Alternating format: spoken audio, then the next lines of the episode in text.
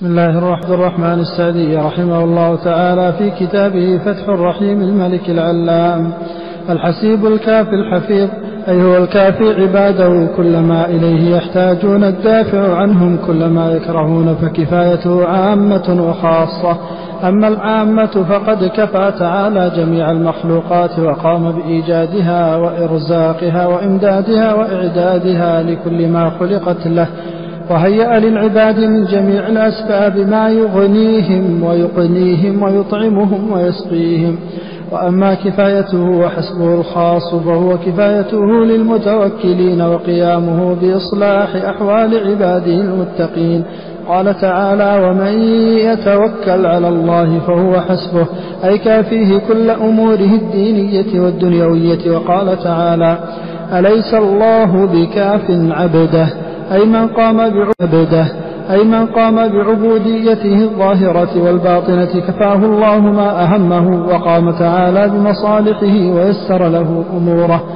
قال تعالى ومن يتق الله يجعل له مخرجا. أي من جميع المكاره والمضايق ويرزقه من حيث لا يحتسب. وإذا توكل العبد على ربه حق التوكل بأن اعتمد بقلبه على ربه اعتمادا قويا كاملا.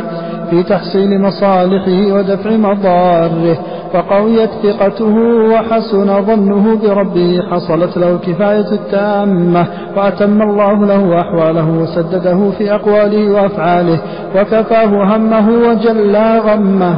ومن معاني الحسيب أنه الحفيظ على عباده كل ما عملوه أحصاه الله ونسوه وعلم تعالى ذلك وميز الله صالح العمل من, من فاسده وحسنه من قبيحه وعلم ما يستحق من الجزاء ومقداره من الثواب والعقاب فهو في هذا المعنى بمعنى الحفيظ وللحفيظ أيضا معنى آخر معنى آخر يقارب معنى الكافي الحسيب وهو الذي بمعنى الكافي الحسيب وهو الذي تكفل بحفظ مخلوقاته وإبقائها. إن الله يمسك السماوات والأرض أن تزولا فهذا حفظ عام. وأما الحفظ الخاص فقد قال صلى الله عليه وسلم احفظ الله يحفظ فمن حفظ أوامر الله بالامتثال ونواهيه بالاجتناب وحفظ فرجه ولسانه وجميع أعضائه وحفظ حدود الله فلم يتعدها حفظه الله في دينه من الشبهات القادحة باليقين وحفظه من الشهوات والإرادات المناقضة لما يحبه الله ويرضاه وحفظ عليه إيمانه وما كان الله ليضيع إيمانكم وحفظ الله عليه دنياه وحفظه في أولاده وأهله ومن يتصل به وكذلك ينقله الله من حالة أعلى من ذلك وهي أنه ممن حفظ الله وجده أمامه وتجاهه يسدده ويوفقه وتحصل له معية الله الخالصة التي لا تحصل إلا لخواص الخلق ذكر المصنف رحمه الله تعالى ثلاثة أسماء أخرى من أسماء الله عز وجل هي على ما اشترطه في مقدمة هذا النوع من الأسماء الإلهية الواردة في القرآن وذكره للكافي متعقب بشيئين اثنين أحدهما أن هذا الاسم لم يذكر في القرآن الكريم وهو قد اشترط أن يكون كلامه مخصوصا بالأسماء الإلهية الواردة في القرآن. وثانيهما أن الكافي في أصح قولي أهل العلم ليس من أسماء الله عز وجل لأنه لم يثبت في شيء من الأحاديث المروية عن النبي صلى الله عليه وسلم. وإنما عده من عده اشتقاقا من الأفعال الواردة في القرآن وكأن هذا هو منزع المصنف رحمه الله إذ عده من الأسماء الإلهية الواردة في القرآن. والصحيح عند أهل التحقيق أن أسماء الله لا تؤخذ مشتقة من الأفعال كما صرح بذلك ابن القيم في بدائع الفوائد. فلا يقال إن الله سبحانه وتعالى اسمه الكافي مأخوذ من قوله تعالى فسيكفيكهم الله وغيره من الأفعال الواردة في القرآن فالمحفوظ من هذه الأسماء الثلاثة مما جاء في القرآن وثبت اسما هما اسم الحسيب والحفيظ وهذان الاسمان يتقاربان في معناهما على ما ذكره المصنف رحمه الله تعالى.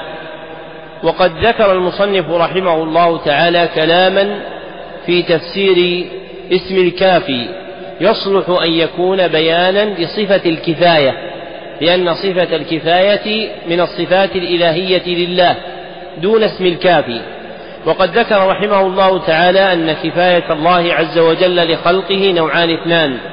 النوع الأول الكفاية العامة لجميع المخلوقات إنسها وجنها مؤمنها وكافرها برها وفاجرها. وكفاية الله لها بإيجادها ورزقها وإمدادها وإعدادها وتهيئة أسباب مصالحها لها. والنوع الثاني الكفاية الخاصة وهي التي تكون لأوليائه المؤمنين وعباده المتقين. وآكد الأسباب المفضية إلى حصول كفاية الله لعبده هي توكل العبد عليه. ولذلك قال الله ومن يتوكل على الله فهو حسبه تنبيها إلى أن أعظم الأسباب التي يحصل بها العبد كفاية الله هو أن يتوكل عليه مفوضا أمره إليه. فهذا هو السر في ذكر التوكل مع الكفاية. وإن كان مرد الكفاية كلها إلى إيمان العبد كما قال أبو العباس بن تيمية رحمه الله تعالى في كلام الله كفاية الله للعبد على حسب إيمانه فإن كان إيمانه كبيرا كانت كفاية الله كبيرة وإن كان إيمانه دون ذلك كانت كفاية الله كذلك. ومعنى قوله تعالى فهو حسبه أي كافيه كل أموره الدينية والدنيوية. ولا يكون ذلك إلا من الله سبحانه وتعالى فلا يكفي أحد من الخلق غيره. وإنما يختص فعل الحسب والكفاية بالله سبحانه وتعالى. وما هو شائع على ألسنة الناس من قولهم محسوبك فلان أو حسبك فلان لا يجوز. لأن الحسب والكفاية لا تكون إلا بالله سبحانه وتعالى. فقول القائل محسوبك فلان أي كافيك فلان. ولا يكفي أحد من الخلق أحدا. وإنما الكفاية فعل الرب عز وجل. وكلما تحقق المرء بعبودية الله كلما حصل كفايته. كما قال تعالى أليس الله بكاف عبده؟ وفي القراءة السبعية الأخرى أليس الله بكاف عباده. فمن قام بعبودية الله ظاهرا وباطنا كفاه الله سبحانه وتعالى ما أهمه ويسر له أمره. وقال تعالى ومن يتق الله يجعل له مخرجا أي فرجا من جميع المكاره والمضايق ويرزقه من حيث لا يحتسب أي يفتح له أبواب الرزق من حيث لم يقع على باله. وكلما ازداد توكل المرء على الله كلما زادت كفاية الله له. ثم ذكر المصنف رحمه الله تعالى أن من معاني الحسيب أنه الحفيظ على عباده كل ما عملوا أي الحاسب لأعمالهم فهو يعد أعمالهم ويحصيها ويميز صالحها من فاسدها وحسنها من قبيحها ويعلم ما يستحقون من الجزاء عليها ثوابا وعقابا.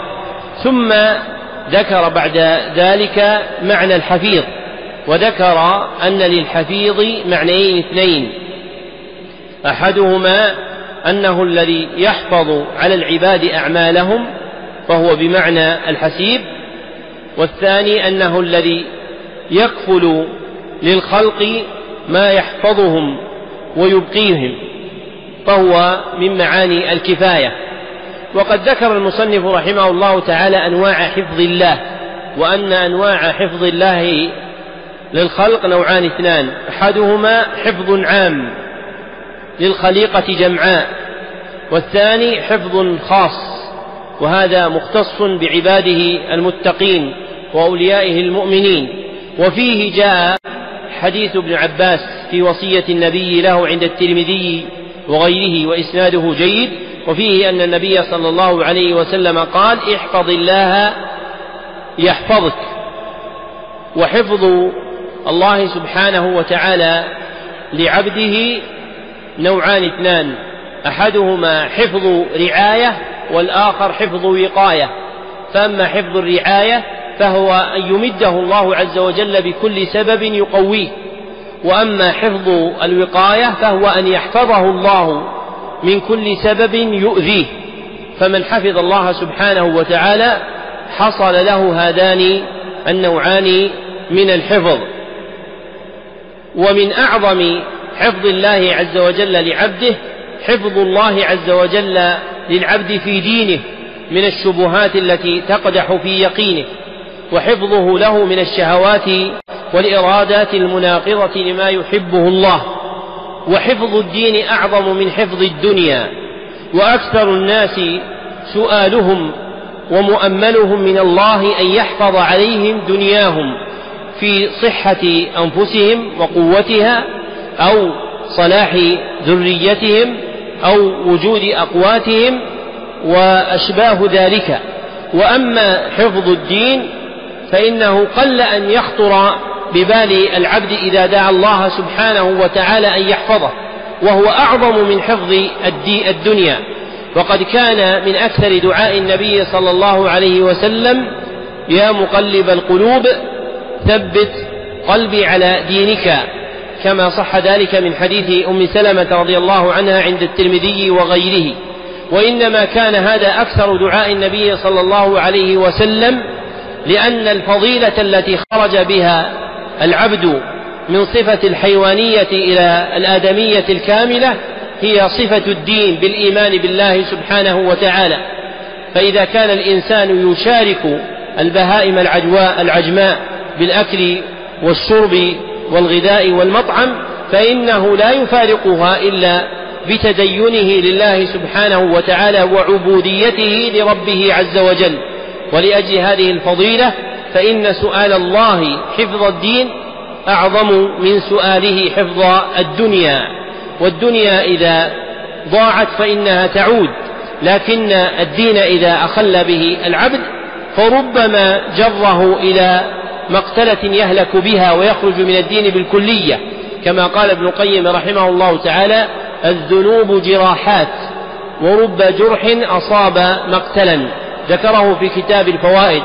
فربما أصاب الإنسان ذنبا من الذنوب ثم خرج من الإسلام بهذا الذنب. وقد روى أبو نعيم الأصبهاني في كتاب أخبار الأصبهانيين عن سفيان الثوري أنه كان في سفر فبكى بكاء شديدا فقال له ابن أبي رواد أتبكي من الذنوب؟ فأخذ قشة من الأرض فقال والله إن الذنوب أهون علي من هذه ولكني أخاف أن أسلب إيماني. فإنه شهد في هذا المقام الخوف على زوال دينه الذي فضله الله سبحانه وتعالى به على غيره. وأما الذنوب فهي قدر الله الجاري على ابن آدم. فالله عز وجل قد طبع الخلق على إتيان الذنوب. فليس الخوف من تلك الذنوب التي يسأل الله يسأل العبد الله مغفرتها ولكن الخوف هو من أن يسلب العبد إيمانه وأن يرتد عن دينه وأن ينقلب عن طريقته وسنته وهديه الذي هو عليه.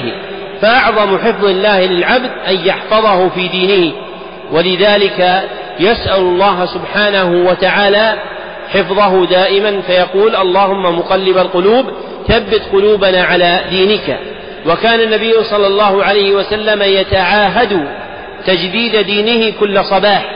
فإن من الأذكار الثابتة عنه صلى الله عليه وسلم قوله أصبحنا على دين الإسلام وملة أبينا إبراهيم عليه الصلاة, عليه الصلاة والسلام. فتكرار هذا الذكر فيه تجديد للإيمان والثبوت على الدين. ثم ذكر المصنف رحمه الله تعالى من جملة حفظ الله للعبد أن ينقله الله من حال إلى حال أكمل منها وأن يسدده ويوفقه وتحصل له معية الله الخالصة التي تحصل لخواص الخلق.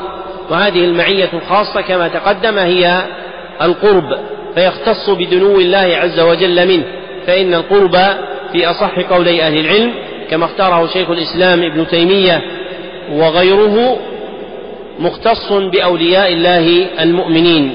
وهذا آخر التقرير على هذا الكتاب. وبالله التوفيق. وصلى الله وسلم على عبده ورسوله محمد وآله وصحبه أجمعين.